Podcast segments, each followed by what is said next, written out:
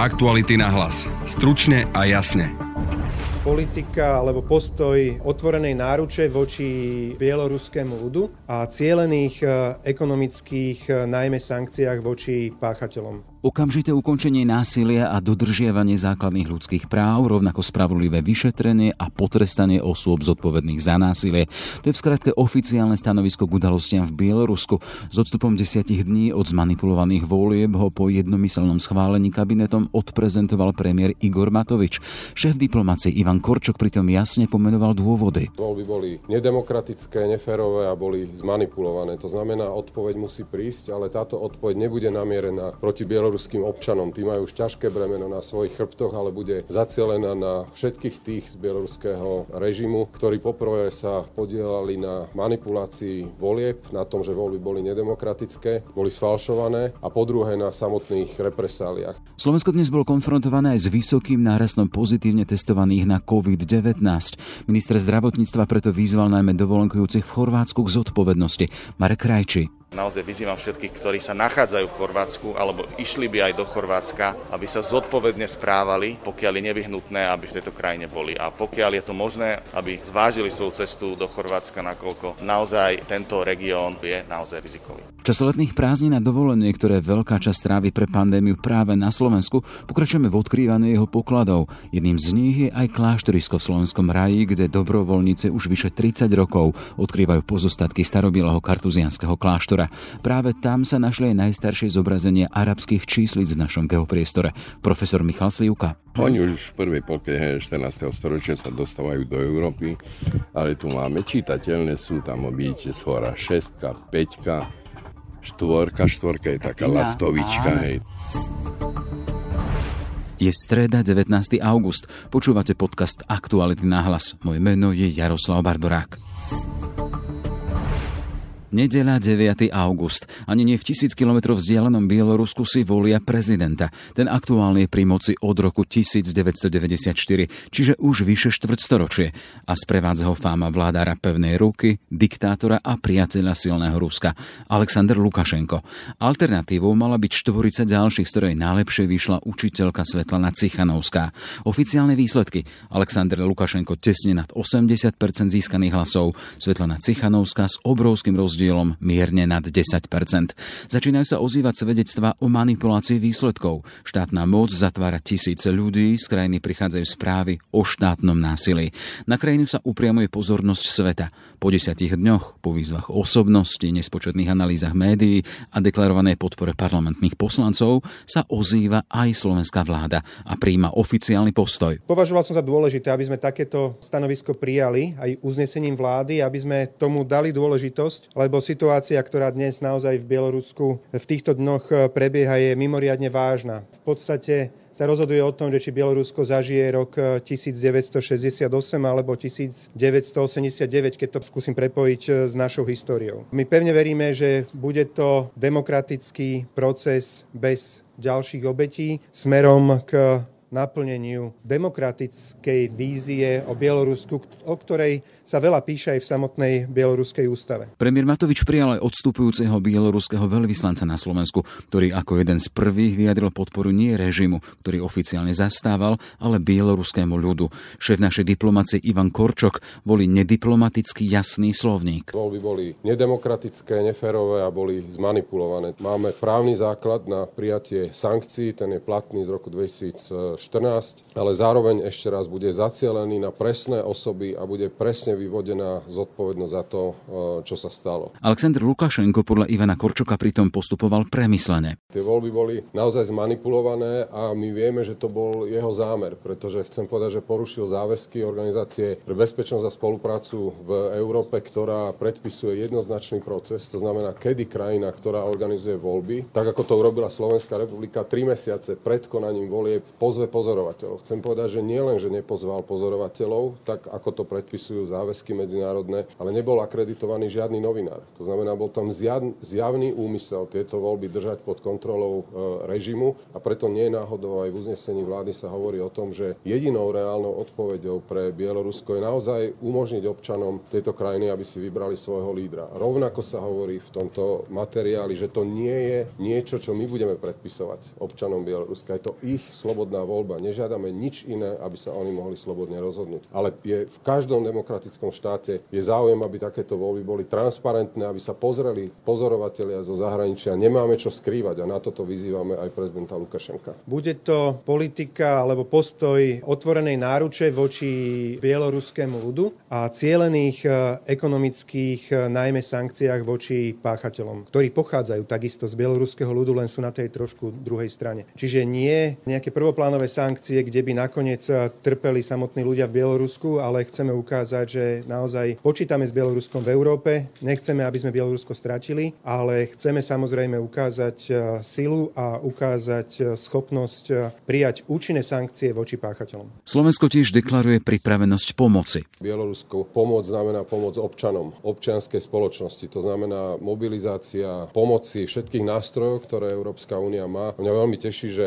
v uznesení sa nachádza aj veta, ktorá explicitne hovorí o tom, že do takejto pomoci sa zapojí aj Slovenská republika. Rezort diplomacie sleduje každú minútu, ako sa situácia v Bielorusku vyvíja. Musím povedať, aj dnes do poludnia boli opäť nasadené ťažké represívne zložky a jednotky policie a armády Bieloruska voči občanom tejto krajiny, čo považujeme za neakceptovateľné. A preto ja vítam, že sa schádzajú lídry, pretože Európa musí zaujať voči tomuto jednoznačné stanovisko. Uvidíme, ako sa situácia vyvinie. Ja pevne verím, že to je otázka pár dní a ten bieloruský demokratický alebo ľudia túžiaci po demokracii vyhrajú a pán Lukošenko si uvedomí, že jeho doba aj myslenia z minulého tisícročia skončila a poberie sa do dôchodku. 100 nových prípadov nákazy COVID-19. Slovensko týmto zaznamenalo doteraz tretí najvyšší počet pozitívne testovaných od vypuknutia pandémie. Ide najmä o sezónnych pracovníkov z Ukrajiny. Minister zdravotníctva hovorí o druhej vlne a očakáva, že nakazených v nej bude viac ako počas prvej. Vyzýva preto k zodpovednému správaniu a dodržiavaniu prijatých opatrení. Ešte raz by som chcel všetkých ľudí na Slovensku vyzvať, aby sme boli zodpovední. Momentálne situácia epidemiologická vo všetkých okolitých krajinách krajinách sa zhoršuje a možno ste zachytili, že Chorvátsko sa dostalo na červený zoznam napríklad v Rakúsku.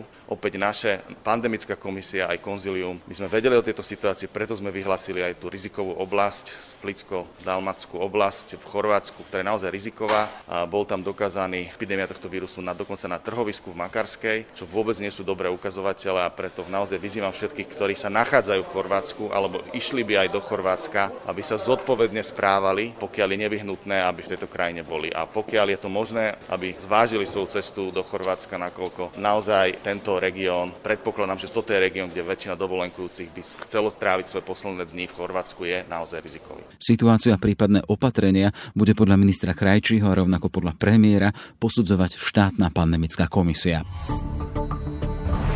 čase letných prázdnin a dovoleniek aj my v aktualitách objavujeme krásy a poklady Slovenska.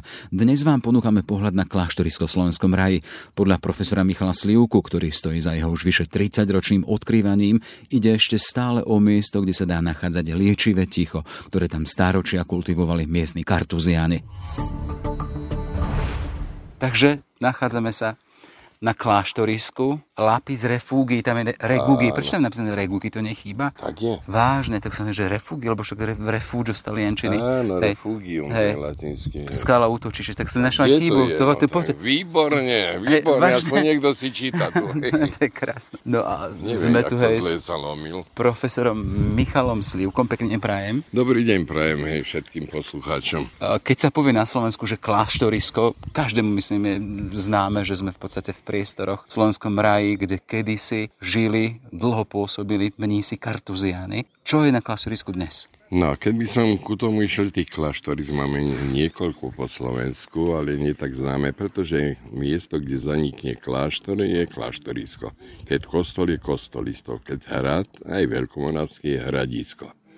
No, my to už robíme v podstate taká stromarská dobrovoľná aktivita. Teraz je už 37. sezóna. To treba mladým asi pripomenúť, že stromarská aktivita ešte bolo za totality, hej? To za totality bola. Samozrejme, ten názov sme dali biblicky, oni to nevedeli. Boh dal, aby vyrastol strom života uprostred raja. Tu sme uprostred raja. No, myslím, že je to požehnané, aj keď taká tvrdšia robota, ale každý sa zrelaxuje. Do obeda sa tak do jednej porobí, obedíky a po obede idú na túry ešte tí naši mladí. Hej, keď hovoríte, že 30. výročie tej stromárskej aktivity, to, že tu znova nejakým spôsobom dávate život tomu, tomu, tomu miestu, to znamená, že sme ešte v tvrdej totalite.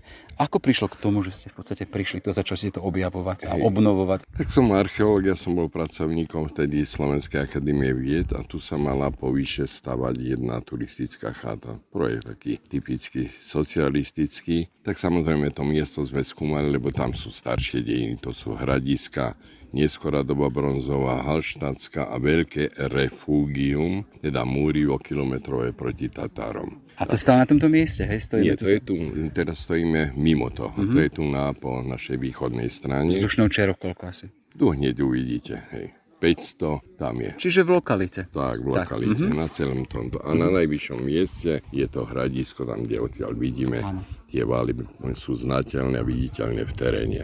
No kláštor, tam máme písomné pramene dobre, zakladajúcu listinu 1299, končí to 1543.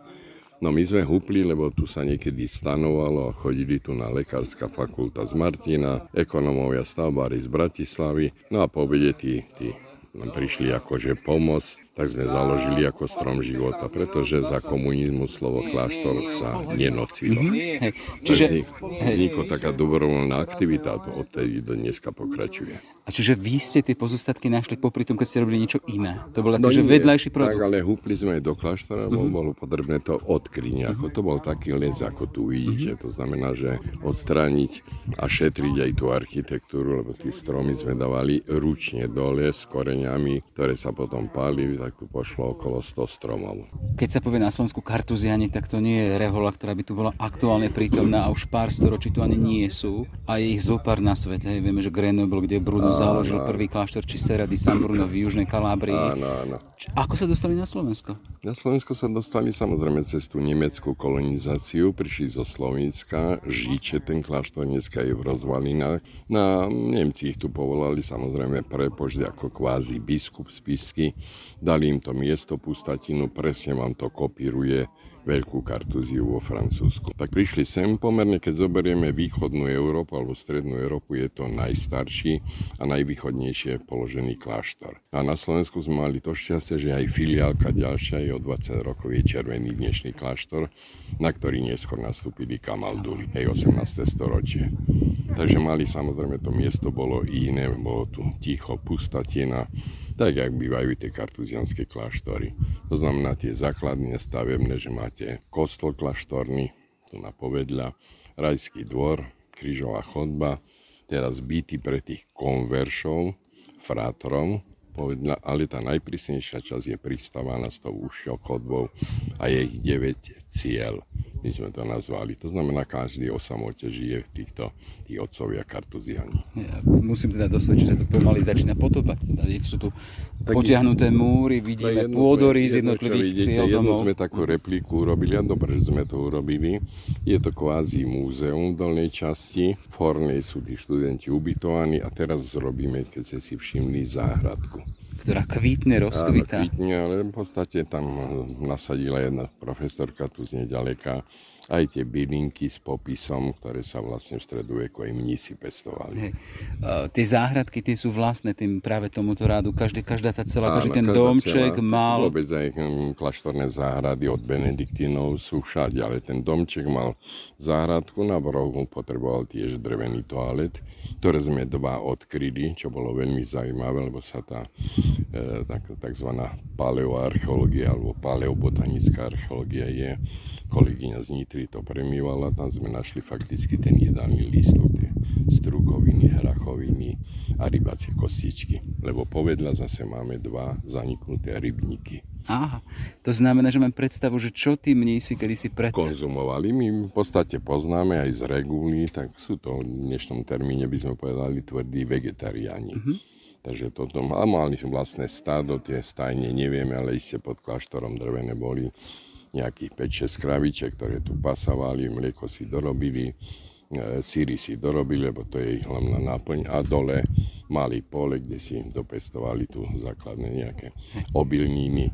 Samozrejme na mlíne pomleli tú múku a tu na je pekárne, ktorú sme odkryli, tu si piekli chleba. Že boli v podstate svoj, svoj, po, svoj bytý, svoj pomocný. Hej, mm-hmm. tak, tak. Hej. Hej. A ten hlavný, to hlavné poslanie samotného radu Kartuzianov, keď si tak aj nazreli do tých tak ich regul, čo, čo bolo ich poslanie? Dodnes je. Oni majú vlastne prevzaté, každá jedna tá miska regule je prevzatá od Benediktína to znamená hneď e, začiatok 60. storočia 529 rok. No a potom je rozšírené, že Bruno im dal. Taká základná, e, by som povedal, taký postulát je tam, že keď nemôžu kázať ústami, kážu rukami. To znamená, verejne sa neangažujú, sedia v pustatine, to je pre nich ako ryba vo vode sa cíti a komunikujú jedine s tým, ktorý nás vlastne riadi na celom svete. Hej, hovorí sa teda, že rád Kartuzianov to je najprísnejšia rehola na svete. Tak sú ešte teraz Celestíny a viaceré sú takto, ale tak sa tam nájde a tam sa skvasí. Aj do dneska máme troch Slovákov, teraz už. Už v aktuálne tých živých kláštoroch. Sú mladí chlapci išli, jeden z Puchova, z Pezinka a z Nitry. Dvaja aj tu rastli, takže potreboval. S mladými to troška lomcuje, potrebuje zrieť, jak, jak, jak v prírode strom. Čiže aj toto miesto, tie, ten váš strom života, tie aktivity za tých 30 rokov, áno, tie áno, vyprodukovali nejakým spôsobom, keď tak, v úvodzokách povieme, množstvo, aj tri povolania hej, pre samotný kartizánsky rád? Aj, aj historikov, hej, sa tu, mm-hmm. on, a potom samozrejme aj tí politikov. Hej. Ktorých no, politikov? Spali, no tak, ktorým, tak teraz je minister životného prostredia, tiež tu spal. Jasne, Budaj, hej. My sme boli vždy pravicovi, takže že aj Fero Mikloško tu chodil, Jano Čarnogórsky zase, do dcera, no tak zase tí, tí pravicoví politici chodievali tu, ale chodievali, vtedy boli tajne aj biskupy tu aj tam mládeže, no tak troška sme v takom posvetnom kresťanskom priestore, tak tie hodnoty alebo tú štafetu podávali ďalej. Hej. To hovoríme stále o minulosti, že spomínate, že má ten zdrom života, tá, tá celá tá aktivita na tomto mieste 30 rokov. Aktuálne, keď som sa teraz rozprával, vyše som prešiel vyše 30 rokov. Máte tu piatich dobrovoľníkov, chalani hovorili, že pred, včera alebo pred pár dňami Áno, dnes uh, som od, odchádzali 15, alebo boli 15, áno, to znamená, že stále aktum sa tu robí. Hej, no aj tí 15 išli, lebo už potrebujú si zarobiť, tak tam z takých chudobnejších, samozrejme, čo je zaujímavé rodín. ale išli jedni budú čašničky, jedni čapovať ono, potom čo to borievky išli zbierať mm. v tomto, takže zostali tí, ale teraz majú prísť ďalší zase z Košic a potom máme turno ze Štiech. Taký to znamená, že vy tu nemáte iba dobrovoľníkov, vy aj platíte za prácu? Nie, nie, nie. nie. to keď... sú všetko dobrovoľníci, ale mm-hmm. prídu tu, no, takže by aj videli raj a nám pomôžu. No. Keď nás počúvajú mladí študenti, ktorí možno by mali túžbu pomôcť alebo byť pobudnú na tomto Áno. mieste, kde to žilo, kedy si veľmi intenzívne duchovné, čo treba spraviť? No nič, len prísť sem, doniesť si spací pytel, spací vák, na tomto popľuť ruky a dobre srdce. Hej. Máte nejaké obmedzenia vekové? Vekové nemáme, hej. Aj ja som vekové, už 72 ročný, takže stále ešte sme. Iné je, teraz sme menili strechu, šindel sa byl, tak už tie výšky ani ja neznášam tak, jak som predtým po stromoch liezol. No. A naučí sa tu všetko, v podstate od murovačky, kosenia, čo ja viem, úprava náradia, furikovanie, všetko. Výroba Čiže klášteriska dnes môže byť takou školou života. Áno, áno. Na večer, keď je času, že nie sme tak unavení, tak zase máme táborak vždy každý večer Takže tam sa aj debaty, aj dnešnej doby, ktoré nastoluje, tu v kľude sa dajú predebatovať. Ešte spýtať, že sme také špeciálnej dobe, teda bol tu COVID, ešte stále to je aktuálne. Vieme teda, že dosť Slovakov zostalo na Slovensku. Áno. Cítite aj vy túto návštevnosťou, že je tu viac Slovakov a, a možno návštevníkov ako po iné roky? Áno, je teraz vidno, hlavne aj Čecho, že už dávajú predno, prednosť vlastne u nás v rámci toho turizmu, ale aj tu nás zase. My sme mali jednu reláciu v Roslase a tam som v závere končil, že tie tri mesiace s ľuďmi to lomcovalo krížom krážom. A v tej samote, ako som hovoril, on sa cíti ako ryba vo vode. Tam si dá dosť odpovedí na svoje vnútro, na svoje otázky. To znamená, aj to miesto je priam také, že liečiteľné. Čiže klášteriska dnes volá ľudí, príďte a môžete nejakým spôsobom postúpiť terapiu prácou a tichom. A tichom. Hej. Ticho lieči. Hej. No keď máme kniaza, samozrejme zase sú veľmi pekné polnočné omše tu na, v, v tom kláštornom chráme. Toho roku sme mali dve, ale zase po obede a taká burka prišla, že polomše bolo dobre a polomše prežili, budú spomínať skauti z Bardejova napríklad. Pozývame každého, ktorý má záujem jednak o minulosť a jednak odkazu ich nechať tú anonimnú prácu, ktorá sleduje vyšší zmysel. A už len záverečná otázka. Tie koľko, 300 rokov tu boli, ty myslíš, koniec 13. storočia, 250? Lebo tu bolo prerušenie, od 25 rokov boli v Levoči. Mm-hmm vrátili sa naspäť a dnešným termínom by som povedal, mali dobrého sponzora. Bola vdova po kráľovi Janovi Zápolskom Hedviga. A tá radikálne nechala prestavať ten kláštor. Z toho máme už aj tie parádne nálezy tých kachlových pecí, ktoré je tu vidno. Keď hovoríte teda, sú tu rôzne vzácne veci, vidíme tu areály aj normálne maketu slnečných hodín. Čím sú zvláštne? Alebo jedinečné? No, tak sú jedinečné, v podstate už je to publikované že sa to našlo vlastne také na keramíke, prvé aj vôbec v Európe sú, lebo malé kostené hodiny je už niekoľko, ako prenosné vreckové. Ale tie sú prvé a astronomický kružok urobil z toho tú repliku, kopiu betonovú, ale čo je zaujímavé, je to najstaršie teda znázornenie tých arabských číslic. Mm-hmm. Oni už v prvej polke 14. storočia sa dostávajú do Európy, ale tu máme čitateľné, sú tam byť shora 6, 5, štvorka, štvorka je taká lastovička, áno, hej, to áno. sa vonom. Trojka, Trojka dvojka, dvojka, hej, a obed je 12 hodín. Takže tak. presne máme aj taký zážitok, že jedna študentka večer s baterkou svietila nešli, no tak potom ju kolega poslal ďalej, že z druhej strany, že nejdú, tak povedal, má slabé baterky, no tak aj takí sú. Za tých 250 vyše rokov boli tu, koľko tu bolo Slovako, to zloženie možno komunity, to vieme, nevieme, sú nejaké dokl- nevieme, je to doložené? Nevieme, skôr tie mená boli také, že nemecké. Skôr, ale ja myslím, že rekrutovali aj tu nás miestni, lebo je vidno, že tie kontakty boli na Levoču, však tak aj Bašo ich tu napadol, že nekradol ich, tu to bola chudoba, ale bohatú Levoču Matej Bašo z Muranského hradu. Takže rekrutovali sa isti aj tých miestných. A u nich je tiež regule. Kto nevie písať, čítať, toho naučia. Lebo pre nich kniha má obrovský význam. Hej, obrovský význam, preto tu máme aj tie doklady tých knižných väzieb, tých e, pracovných nástrojov a tie kodexy, ktoré sa zachovali, sú jednak v Budapešti, v Matici Slovenskej a v Rumunsku že stále to, čo po sebe zanechali kartuziani, túto zospíšať. Vždy sa nájde, hej, tie knižné kovania, tie sú také unikátne, samozrejme s nápismi a to, čo ich charakterizuje do dneska. Tým študentom, lebo nevedia pochopiť to dnešný ich štýl, tá mlčanlivosť, hovorím, ale keby ste medzi nich prišli, tak za týždeň vás tak prerengenujú, vašu dušičku, že vás poznajú, hej. Mm. Boli chlapci, tak najbližší kláštor je Jur Kloster, tiež v Slovensku. A chlapci chceli zo zvedavosti i to, i to vidieť, hovorí tam priorovi, neutekne nikto z dohľadu, hej. No, ale mal zážitok z toho, to ticho zase. Však je aj ten film natočený, možno, že ste ho videli. Hey, Grande Silencio, veľké ticho. Áno, áno, veľké ticho je to, takže Dávali ho pred dvomi rokmi, práve, práve ho dávali na vzkriesenie, na Veľkú noc. No a človek sa zamyslel, lebo však o 11. večer to išlo aj za hodinu, je čo pozerať, počúvať. Už len na záver celkom, e, hovoríte teda, že už sú to aj nejaké tri povolenie práve do Kartuzianského kláštora, túto práve s, s chalanov, ktorí tu robili. Áno. Máte nádej, že niekedy to tu môže aj ožiť, že sa tu nejaký vrácia, alebo tak bola to aspoň nejaká návšteva Kartuziana nejakého? robili Nie. sme všetky možné kroky. Bol tu taká funkcia aj u nich prokurátor z Veľkej Kartuzie, tu bol pred 8-10 rokmi. Všetko si fotografoval, poznamenal, my sme mu dali doklady. Samozrejme, že mu vadila táto reštaurácia, ktorá je. To znamená predbežne asi nie. Mhm. Pretože oni v nedelu, tu je vstup, majú tzv. rekreáciu, hodinovú vychádzku, no tak viete, uvidia baby v šortkách, no tak to je pohoršujúce pre nich, hej. Ale na Slovensko chcú sa vrátiť, nie ide o financie, ak dneska každý volá po tých financiách, ale o ten, o ten dorast. Takže už traja to je ten dosť nádej, lebo v podstate je kríza teraz v celom svete. Sú, že keď ďalší prídu, tak boli vybrať aj miesto pri Gombaseku,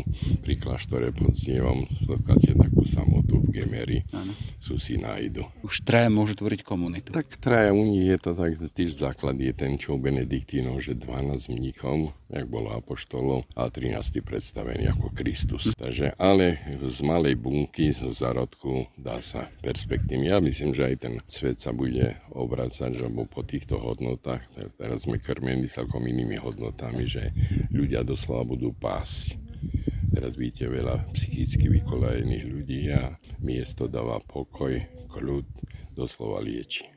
Čiže podľa vás Slovensko aj potrebuje čosi takéto, takúto reálu, ako sú kartuziani? sme rýchle do toho negatívneho sveta, ale ja myslím, že ešte vždy je tej potencie takej, ktorej sa dá perspektívne uvažovať a znovu sa dostať do koleji a žiť na normálnych koreňoch, ktorých povstala Európa. Toľko teda profesor Michal Slivka, duša klášteriska, toto no, Nech sa darí, všetko dobré. Aktuality na hlas. Stručne a jasne. Sme v závere. Aj tento podcast vznikol vďaka vašej podpore, za ktorú sme vďační. Na jeho príprave sa podielala aj Tatiana Škultatijová. Pekný deň a niekedy aj terapiu tichom žela Jaroslav Barborák.